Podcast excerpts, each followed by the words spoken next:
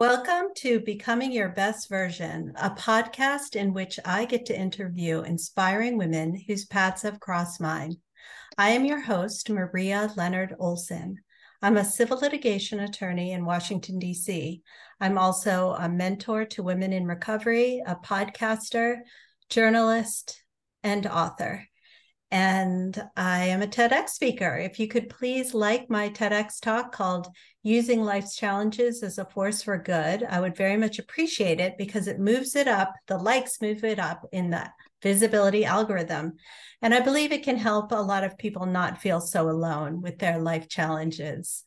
So today I'm very excited to have Katie Fogarty with us. She's the host of A Certain Age an age positive podcast that helps listeners live their best evolving midlife and that celebrates women who are aging out loud. She is also the creator of the Instagram community Age Out Loud that spotlights women reimagining midlife. A former journalist turned career coach, Katie's day job helping executives create strong LinkedIn profiles has taught her that not everyone is up for owning their age. She created a certain age to shift the dated narrative that has that makes aging seem irrelevant. Katie launched ACA, a certain age, at age 50, and the show now has listeners in more than 6,000 cities across 127 countries and has a listening score ranking that puts the show in the top 1.5% of all global podcast downloads. Apple Podcast Review calls it frank, funny interviews with great guests that go straight to the heart of issues facing women, a gold mine of ideas, emotional support, and self discovery. I feel like I'm part of the conversation at the best dinner party imaginable, says one reviewer. A super fan of second acts and career evolution, Katie has worked as a TV news writer for global PR firms on Capitol Hill and as an English teacher in Japan. Her coaching company, the Reboot Group, has helped more than 2,000 executives from Fortune 500 companies grow through better career stories.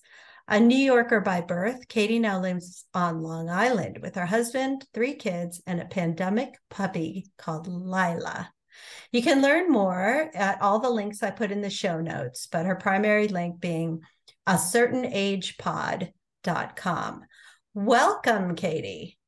Maria, thank you for having me. I love connecting with fellow podcasters and I was so happy to spotlight you when you shared your story over on Instagram at the community Age Out Loud. And I'm really excited to be with you and your listeners today. Well, you really made me look good. I mean, this is a really fun thing. All of you in middle age, you should connect with her because she just asks you to send a bunch of pictures and then she puts them into this really fun clip that makes you look like the most amazing person.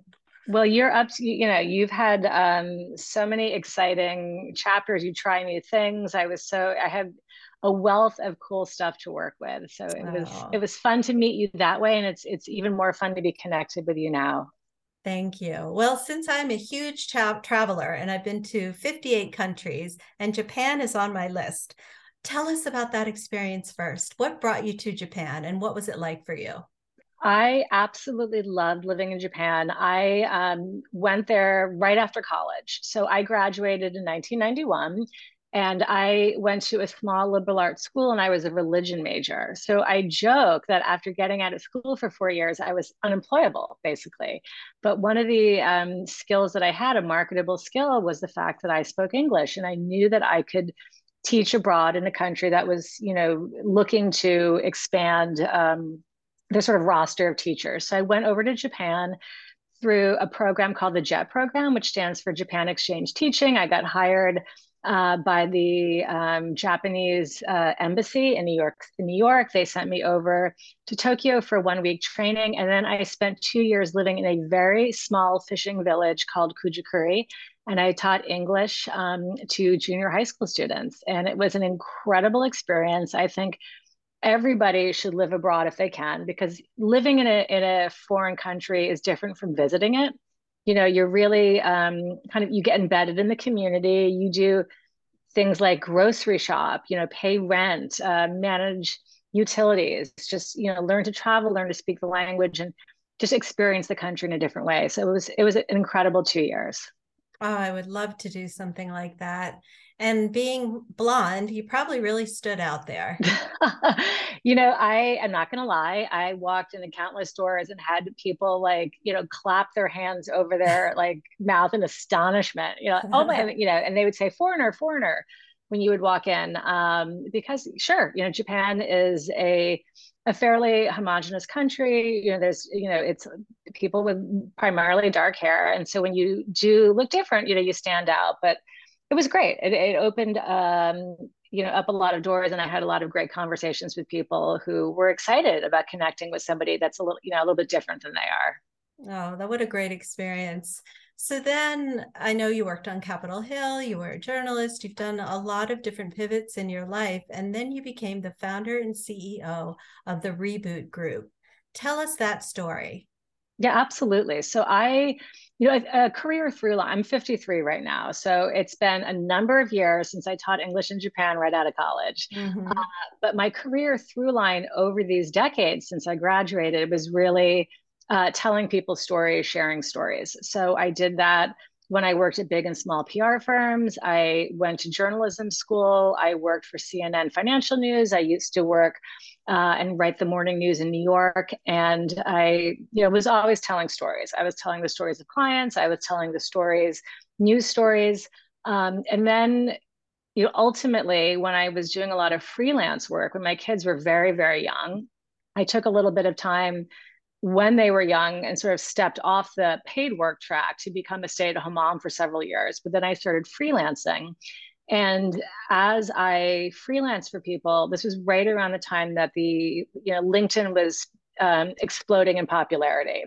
And so LinkedIn is now and has been for a number of years a really critical part of a career toolkit.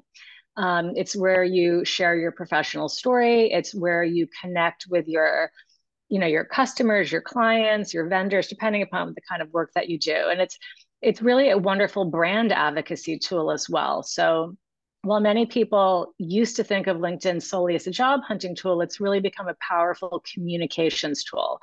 And so probably about seven years ago i was doing freelance work for a client helping her write web copy helping her with marketing collateral. And she said to me you know, one day, like in a flurry, uh, like a panic, really, she said, I need you to reboot entirely my LinkedIn profile because it's a hot mess.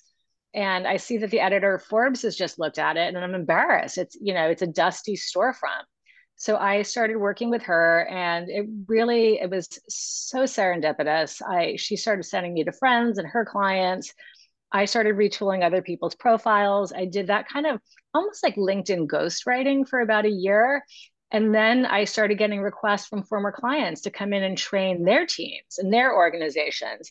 And so my business really evolved. I started doing, yes, I still started, you know, helping people one-on-one with their career branding and sharing their professional story. But then it evolved into a coaching and training business as well, where I help organizations at teams, you know, teams at organizations become more effective about sharing the story of their company, you know, of their their um, sort of corporate offerings, uh, and and helped you know, also small business owners uh, communicate with their customers and sort of win influence across a variety of spheres. Because people use LinkedIn for a lot of different things. They want thought leadership, they want a new job, they want to be uh, viewed as a media expert. Everyone's got different goals, but there you can um, always probably do a better job about communicating and sharing your story to help you achieve those goals.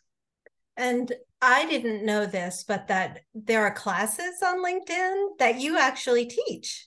You know, I don't teach on LinkedIn itself, but LinkedIn does. Um, LinkedIn has LinkedIn Learning, and I would encourage anyone who's using LinkedIn to spend some time exploring LinkedIn Learning because there's there are a whole host of really fabulous classes.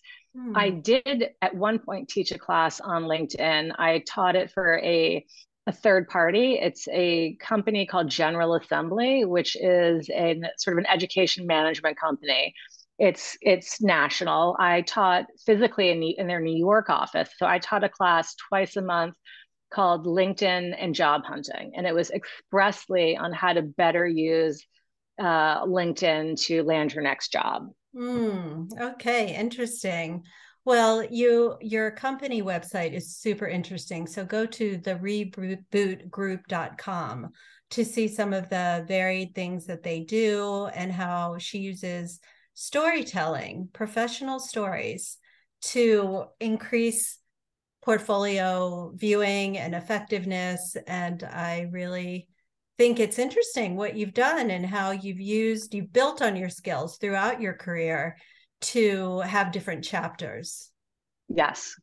That's beautiful. Absolutely. And you know, it's interesting, Maria, as well. And I'm sure you see this probably in your own life that when you get started on something, it, it, it, sort of can evolve into new and different and exciting opportunities. And one of the things that I, the reason why I have my podcast today, which is called, as you said, A Certain Age, and it's just, it's a show specifically for women in midlife. Um, but the reason why I launched the podcast is because after working with clients across genders i don't just work with women mm-hmm. i work with people of all ages you know all you know genders uh, or gender expansive people but I, um, I, I was starting to hear a steady drumbeat of fear around ageism mm-hmm. and because you know my services are not you know inexpensive i often work with senior executives and I cannot tell you how many people have said to me, you know, I'm too old for that, or I'm never going to get a new job because I'm too old, or I work in the most ageist industry. If you work in fashion or beauty or tech or what, what have you,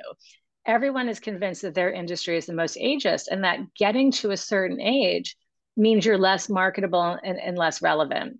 And this is why I launched the podcast because I do not think that getting older makes you less relevant. I think it makes you more experienced. You have more lived wisdom.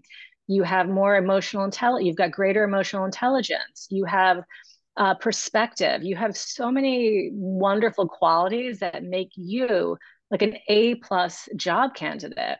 Mm-hmm. So I mm-hmm. really I, I wanted to start having a different conversation because you know maria just like you just like all the women that i have featured on let's age out loud all the women who've been on my podcast these are they're all women that are doing exciting new things um, as they enter you know midlife and midlife and beyond. Honestly the people who listen to my sh- i feature women on the podcast who are you know 40 i think the oldest woman i have is 73 um, you know let's age out loud is for 40 50 60 and beyond. And i see women doing incredible things in midlife every day. And i wanted to sort of spotlight those stories so we can really shift which is like just a you know a super dated narrative that getting to a certain age makes you less relevant agreed agreed and I love how your the reboot boot group has a variety of workshops that are tailorable to every organization but one of them that caught my eye is make it, make every conversation an opportunity so what exactly does that mean well that means you know this is it's um it's sort of hard to boil down very quickly but this mm-hmm. is sort of the idea where when we introduce ourselves to somebody i i, I get hired sometimes to help um clients communicate who they are quickly. And sometimes, you know, we, we often hear about this introduction as an elevator pitch. And when I say the word elevator pitch, it probably strikes fear in people's heart because nobody wants to get in an elevator and have to quickly introduce themselves to somebody. Nobody right. wants to land at a cocktail party or at a work conference and have to introduce themselves to somebody, you know, quickly. And what I have learned is that people often rely on their job titles. So they'll say hi you know i'm katie. I'm like founder of the reboot group. And the people are like well they have no idea why it's meaningful to them. But if you can introduce yourself in a way that shares the value that your work brings to somebody else now now you know now we're talking. So you know what i would do is to somebody say like you know if i were forced to be in that elevator explaining what i would do rather than saying i'm the ceo and founder of the reboot group which does professional branding because that's kind of like a ho hum um, what I might say instead is, you know, I run a career consultancy that makes people more effective at sharing their stories. Because when you can, say, you know, share your story well, you unlock opportunity, you open doors, you can better advocate for the things you care about, like your career, your company, your priorities, your impact. And then people are thinking, well, actually, I want to do all those things. Right. So that's the kind of introduction that creates opportunity. So you know, we can, we need to think about how we interact with people in ways that um, share the work we do, but most importantly, the value that we offer to somebody else, because that's when the magic happens, right? That's when you get hired for a job. That's when you get um, your budget expanded. If you already, you know, are a client, when you um, can sort of win thought leadership, when you, it's not just sharing what I do, but the it, the the twist, the secret sauce, the magic is when you let the person on the receiving end understand how you can help them. I love it. It is um it's really needed and someone like you who can help people see outside the box or see themselves in different ways is has such utility in the business world. So that's exciting. Yeah, I totally enjoy it. I, I work with amazing clients all the time and it really it's exciting. I like um, helping people be better at sharing their story because the clients that I work with, you know, do cool things and they're up to great stuff, and people, you know, people need to know that. Yes, yes. So I love your podcast too. A certain age, and what, for instance, well, I guess I'll go here. What was your favorite one so far that you've done? Um, you know, I have been asked this question a lot, and I, I usually like my answer honestly is like the last one you know, mm-hmm. because every single week I connect with an amazing woman. So it's sort of like I'm a mom of three. You know, I love all my kids equally. And sometimes I joke, you know, like my favorite kid is the one who's behaving that, you know, like that yeah. particular moment. So I feel this way about my guests. Like I have had such extraordinary women on my show. I can't even pick a favorite. Whoever I spoke to last is my favorite. But I, I will say that the women that come on my show really fall into sort of two broad categories. They are mm-hmm. women who are either reinventing in midlife, as I as I shared. They're the the Audible executive who became a screenwriter or the lawyer who left the practice of law to publish a new york times best-selling novel you know the stay-at-home mom who launched a multi-million dollar party company it's i mm-hmm. love hearing the the stories of women who've just literally switched lanes and taken on new exciting adventures the second category of um, kind of a guest that I feature are women that are helping other women thrive in midlife.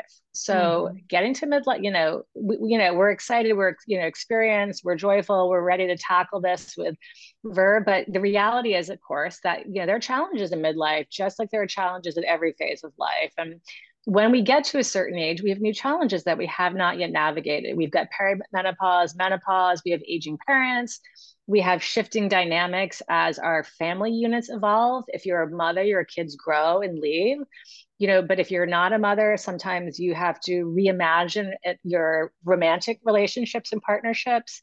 You have to reimagine um, purpose and work. So, you know, there, there are things that we need to work on and, and tackle. And we, I feature experts that, that can help us with all of these things. And so this is a very long way of saying I love all my guests, but I feel like some of the shows that stick with me that I think about again and again are really a lot of the doctor shows because mm. I have learned an astonishing amount about my body that I did not know before I started this podcast. It's kind of like I think like you know it's almost criminal how how you know little information women get about perimenopause and menopause from their healthcare providers. I've learned a lot about the impact of the loss of estrogen and how it affects our cardiac health, our mm. brain health, our bone health. So um, those are shows that I think that uh, you know really I think about constantly, and I've incorporated so many things that I've learned about how to care for your pelvic floor, how to care for you know all the different parts of your body. Um, those have probably made the biggest impact on my life personally because mm-hmm. I feel like my health is better yes from having launched a podcast which yes. is astonishing well that's wonderful and i love how on your website it has six categories wellness and beauty parenting and relationships create what's next? Career and money adventure and fun and menopause and vagina. Yes. i just love that you've categorized them so that if someone wants to learn something specific or just really focus on one area they can do that easily. I haven't seen that on other podcasts and i think that's super helpful Thank you. You know, it's, you know, I, I, have 130 shows at this point. So I wanted to find a way of organizing them mm-hmm. so that a listener can easily get in because, you know, but some of the shows cross categories as sure. well. And you know, I, I feel like every show is almost inspirational because even if I'm talking to a doctor and we're, you know, doing a deep dive into a particular area of health or, or, or wellness, mm-hmm. I still mm-hmm. want to hear their perspective on like how, what does midlife mean to them? You know, what are they excited about? What are their challenges? So even, you know, no matter what the show is, it's still, there's always the, the story of the woman comes through. Right, right. Do you think your children have ever listened to your podcast? I know that they have uh, uh-huh. because my daughter has come with me a few times. She's 22. She's come with me to record it. Uh-huh. And after about 115 shows where I was working with this wonderful transcriber, a French Canadian woman, um, she, you know, retired and moved on to a different kind of job. And mm-hmm. so my daughter, who is now a senior in college, is transcribing the shows for me. Oh, um, nice, I'm nice. paying her to do that. She's yes. earning some money but she's you know so i so i know. Right. she's listening to the show. Good, good, i don't good. my 19 year old and 15 year old sons have probably not done a deep dive into any of the you know the shows. Right right. I, i'm i don't know if my kids have listened to my podcast uh, or read my books but um, it's funny to think about them doing so because every once in a while I do say something about them while respecting their privacy. Sure. Even though my son is a very public figure at this point, he's got 10 million followers on TikTok and wow, several million so cool. on Instagram. He's really something. Can but, you share his um, name? Should oh, sure. Sure, yeah. you should. On TikTok, it's Chris. And on Instagram, it's Chris Olsen. Okay. And uh, he took off during the pandemic because he makes people laugh. He's so, so talented. And now he has a coffee company. He makes a lot of public appearances at the Oscars, the Cannes Film Festival, MTV Music Awards. He's all over the place. Maria, and that's I'm so wonderful. Really you sound so him. proud, as you should be. And I'm I'm super curious. I'm gonna go check it out. All my kids are. I'm not like I, I, always say it's, you're never too old to try new things, but I still not have not tried TikTok. So yeah, yeah. Well, I basically just made an account to follow him. Sure, of course. But I love and, Instagram, yeah. so I'll, I'll, I'll, you know, poke over to his, I'll hop over to his uh, profile and check it out. Yeah, you, you'll, it'll make you laugh. I think he, um, I have a Google alert on him because he doesn't tell me a lot, and so mm. I often find out about his public appearances via my Google alert and um, he was on a New York Times, I mean, a New York Times Square billboard, for instance. Oh my God, this is and I so didn't cool. even know. And this has all happened yeah. in the last three years that he's shot to stardom, and he was in a movie, and he was voted by People Magazine the sexiest TikToker alive.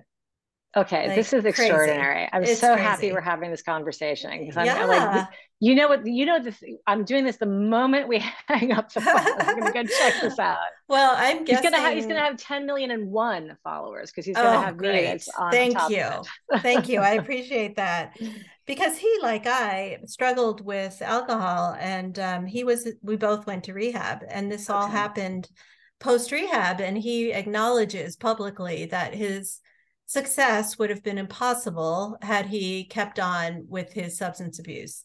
So okay. I'm extra proud of him for overcoming that and continuing to help others on that path. It's beautiful. Absolutely. Absolutely. Yeah. Yeah. I did so, a great show actually mm-hmm. on um, alcohol. I need to return to it too. I had um, a wonderful podcaster who, um, Lisa Smith, who uh, has the podcast called Recovery Rocks.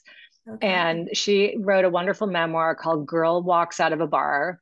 And it's a oh, very, I read that. Yeah, yeah, it's a gripping. She's a you know a lawyer uh, by mm-hmm. by training, as you, and she, you know, talked actually about how the um the legal profession really has um like many others too, but th- there's a lot of substance abuse because of the stress and the pressure and um, the kind of always on work uh, environment that she mm-hmm. experienced mm-hmm. and that, that was her experience but she was a wonderful guest and i i've been meaning to return to the topic again and, and sort of explore the, this notion of being sober curious and yes. what does that look like because you know lisa's story is incredible she changed her life but she had a very dramatic story but you don't need to have you don't need to hit rock bottom mm-hmm. to to want to consider exploring you know what it looks like so thank you for reminding me that this is this is on my list yeah and, and during the pandemic alcohol use uh, exploded. Skyrocketed. Yeah, skyrocketed.